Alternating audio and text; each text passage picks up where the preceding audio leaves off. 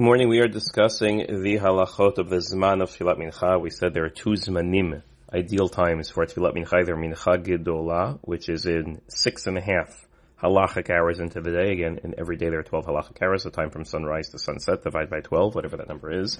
And then six and a half hours into the day, which is a little bit past half of the day, not exactly 12.30, or nine and a half hours into the day, when that is when they would bring the Korban Tamid Ben Arbaim. We said ideally, if possible, a person should say, should pray Mincha at Mincha Ktana, although Yalkut Yosef writes that perfectly acceptable to, to pray at Mincha Gedolah. He says, so why is it that people like to pray at Mincha Gedolah even though the Shulchan Aruch seems to indicate otherwise? Because you have a problem. You have to, you're not allowed to sit down to a big meal once the time for tefillah arrives. So if the tefillah, time for tefillah arrives at Mincha Gedolah at six and a half hours into the day, even though you're saying, well, I'm going to pray like the Shulchan Aruch, I'm going to wait till nine and a half hours into the day, but technically the time arrived. I'm just planning on praying later.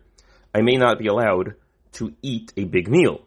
So if I want to eat a big meal, so I have to say mincha first. So I'm stuck in the bind. So he says, therefore, mitam zen nagu b'yeshivot ha'kadoshot leitpelel b'chol yom mincha gdola lifnei arochat tzarayim. In many yeshivot, they say mincha before lunch. And that is um, preferable. Now, many yeshivot do lunch and then mincha. So this is not the explanation for why they do mincha early. Most of them do mincha early so that it doesn't interfere with their sdarim. Meaning in yeshivot, they want to have mincha every day at 2, at 3, at whatever it is, 2.30, and continue just learning till whatever time they learn afternoon Seder until, and then if they were going to do mincha ktanas, then it would have to change every day and it would interrupt the Seder, and so they want to keep things straight, and so that is fine. He says, Mikoma Gom no gilakele m to lap mincha. those who want to eat lunch before mincha, mincha maran. And they want to do mincha at nine and a half hours, like Shulchan Aruch, or they want to eat lunch before nine and a half hours late into the day. He says, that's also okay. Many places are lenient. There are lots of reasons why that's acceptable. Why aren't you allowed to eat? Why aren't you allowed to eat a meal before? You may forget. So as long as you set reminders, or it's a zman kavua, or there's a weekly, there's a something to remind you, that's acceptable. It's better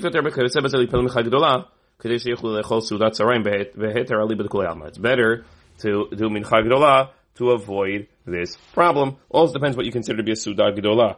Um, made different on what culture you're in, or where you're going out to eat, or what you're having for lunch.